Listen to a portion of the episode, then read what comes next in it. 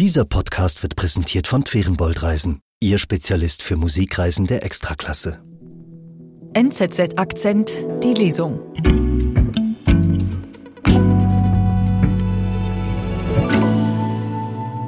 Seit ein paar Wochen gibt es jeden Mittwoch NZZ Akzent, die Lesung. Jetzt würden wir gerne wissen, wie dir die Lesung gefällt. Mit deinem Feedback kannst du die Lesung und die Produkte der NZZ mitgestalten. Wir freuen uns, wenn du bei unserer Umfrage mitmachst. Den Link dazu findest du in den Show Notes. Wie Twitter eine junge Frau dazu brachte, die Sekte und damit ihre Familie zu verlassen. Hass war ihre Heimat. Ein Artikel von Nadine A. Brücker, gelesen von Lotti Haple.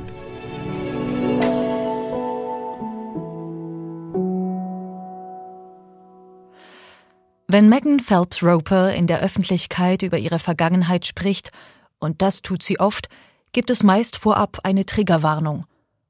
Was sie erzählt, könne besonders Homosexuelle, Juden und Angehörige verstorbener US-Soldaten verstören und verletzen. Sie selber sagt, ich wurde geboren, um zu hassen. Phelps Ropers Geschichte ist 26 Jahre lang, auch jene der Westboro Baptist Church – einer amerikanischen Hassgruppe, deren Mitglieder sich als auserwählt betrachten. Gegründet von Phelps Ropers Großvater Fred Phelps, weit über die amerikanischen Grenzen hinaus berüchtigt für Proteste mit Schildern, auf denen Botschaften wie diese stehen: God hates fags. Gott hasst Schwuchteln. Darin glaubte Phelps Ropers von Herzen.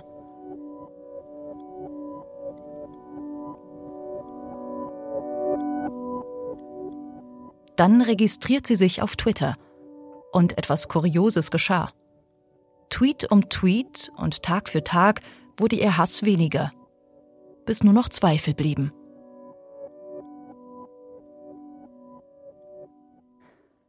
Während ihrer Zeit bei der Westboro Baptist Church, kurz WBC, war Phelps Roper Teil einer Dokumentation über Amerikas meistgehasste Familien.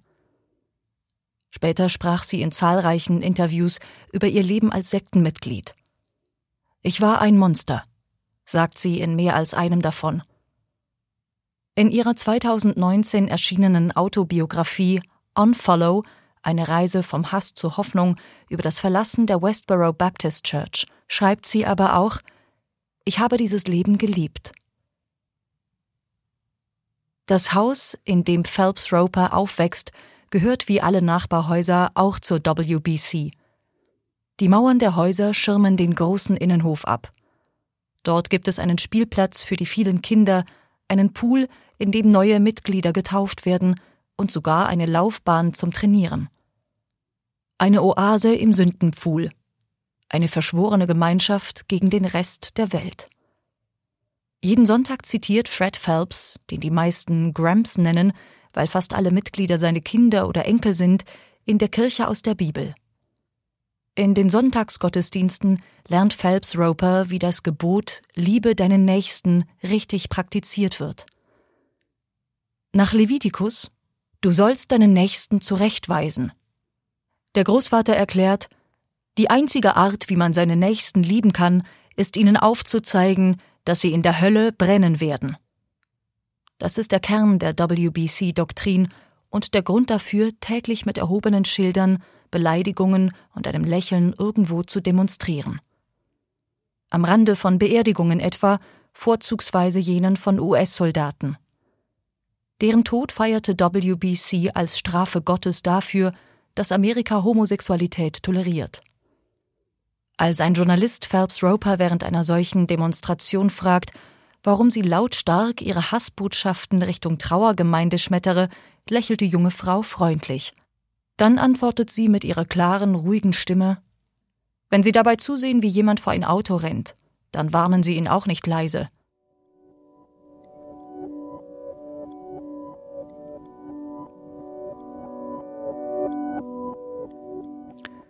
Als Fünfjährige noch bevor sie lesen und schreiben kann, hält Phelps Roper Schilder mit Aufschriften wie Gott sei Dank für tote Soldaten in die Höhe. Als Elfjährige erklärt sie in ihrem ersten Radiointerview, dass alle Juden Sünder und Verräter seien. WBC sucht die Nähe zu den Medien. Und die kleine Megan ist vor dem Mikrofon ein Naturtalent.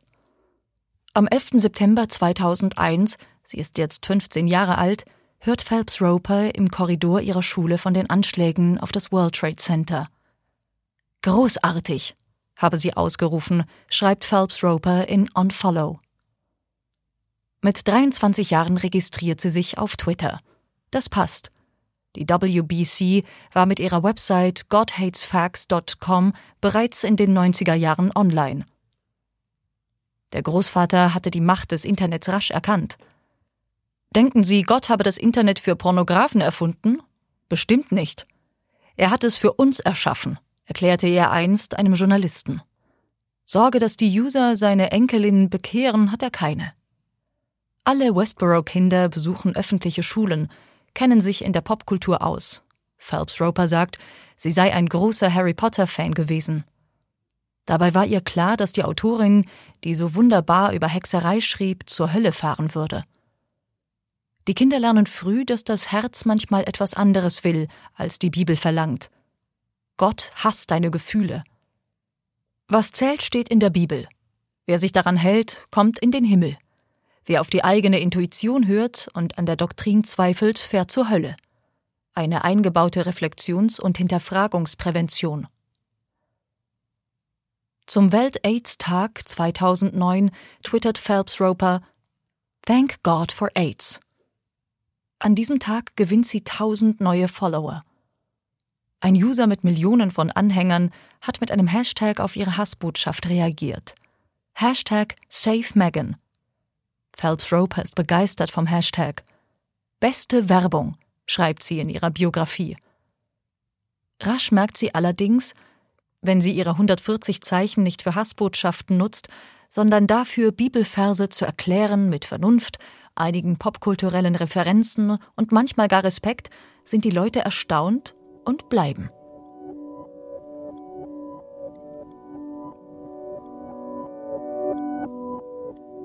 Manche machen es sich zum Sport, die Argumente von Westboro zu studieren und zu kontern.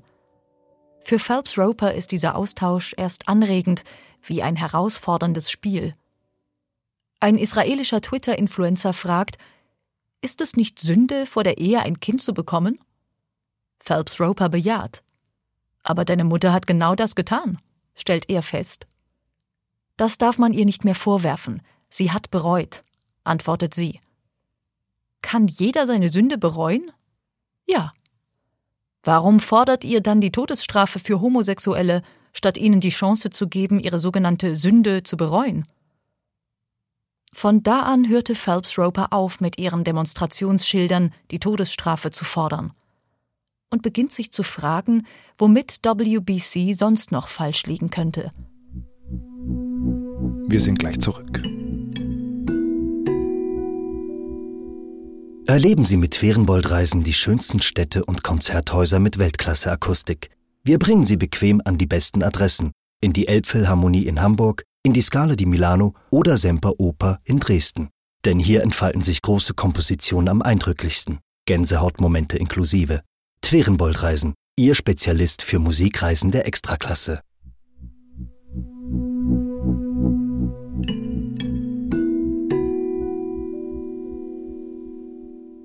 Als 2009 die Schauspielerin Brittany Murphy stirbt, ist die Anteilnahme auf Twitter groß. Phelps Roper scrollt durch die Abschiedstweets. Als sie der Familie vom Tod der Schauspielerin erzählte, freut man sich. Eine gefallene prominente Sünderin, ein Zeichen Gottes. Phelps Roper aber sieht kein Zeichen, sie sieht Häme und fragt sich schockiert, ob mit ihr etwas nicht stimme. Ein Jahr später stößt sie via Twitter auf eine Fotostrecke über die Hungerkrise in Ostafrika. Das Bild eines abgemagerten Kindes rührt sie zu Tränen. Als ihre Mutter fragt, zeigt Phelps Roper ihr das Bild. Die Mutter habe gleich einen Post für die Westboro Webseite getippt. Titel Gott sei Dank für die Hungerkrise in Ostafrika. Die übrigen Westboro-Mitglieder gratulieren und Phelps Roper fragt sich jetzt, ob etwas mit ihnen nicht stimme.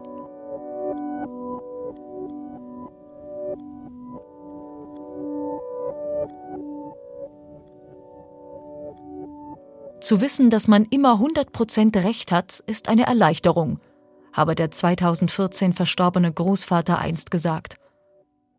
Doch was passiert, wenn einem das Gegenteil bewiesen wird?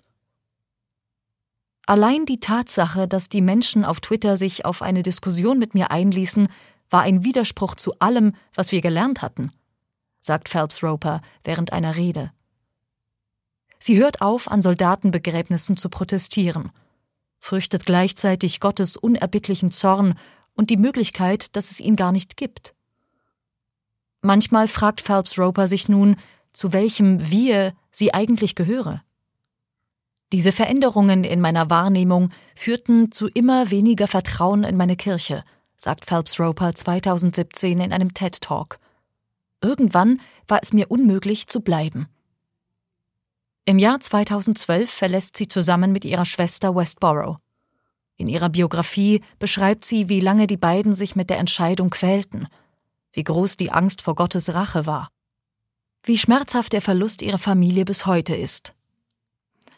Dass die Online-Schlagabtausche mit Fremden, aus denen manchmal tief ergreifende Diskussionen wurden, sie zwar zum Hinterfragen der eigenen Doktrin und schließlich zum Umdenken gebracht haben, aber auch drastische Veränderungen in der Führungsstruktur von WBC das Bleiben schließlich unmöglich machten. Statt der Gemeinschaft entschied ein neues Männergremium über die großen und kleinen Fragen bei WBC.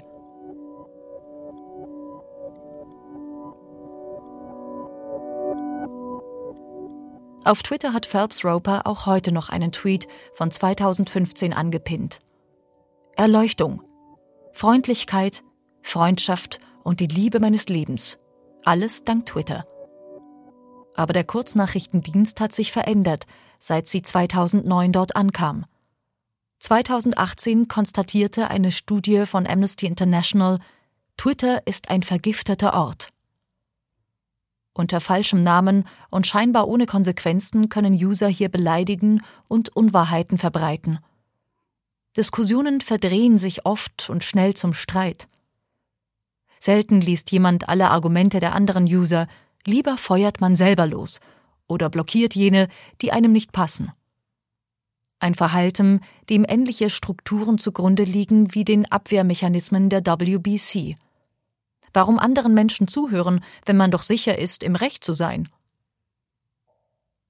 Am Beispiel der Harry Potter Autorin J.K. Rowling beobachtete Phelps Roper in Echtzeit, wie auf Twitter aus einer Diskussion ein Shitstorm wurde. Rowling hatte unter anderem gefordert, Frauen als Frauen zu bezeichnen und nicht als Menschen, die menstruieren. Die Twitter-Gemeinschaft, die vor all den Jahren die Tochter einer Hassgruppe mit Neugierde und Anstand empfangen hatte, verschloss sich nun einer anderen. Mehr noch. Boykottaufrufe und Beleidigungen regneten auf Rowling nieder. Schließlich wurde sie zur Feindin aller Transmenschen erklärt.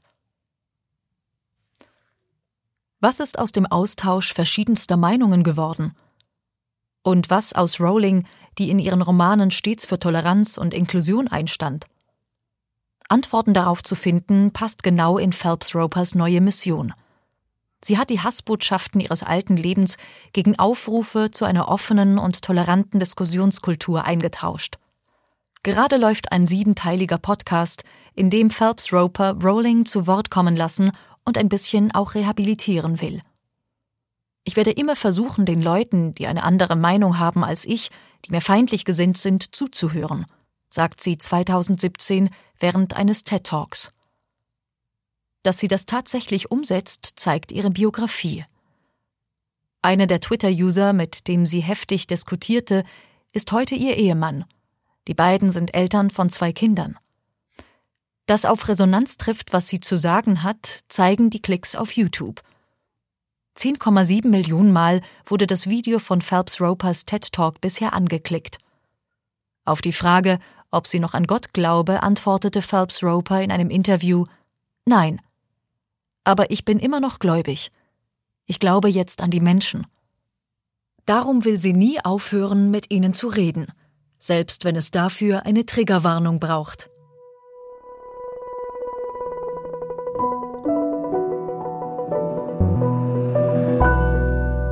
Das war NZZ Akzent, die Lesung. Heute Hass war ihre Heimat. Ein Artikel von Nadine A. Brücker, gelesen von Lotti Happle.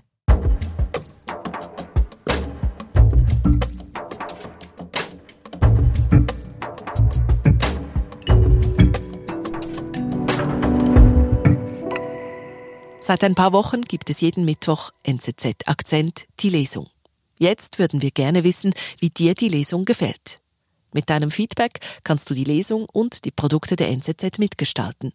Wir freuen uns, wenn du bei unserer Umfrage mitmachst. Den Link dazu findest du in den Show Notes.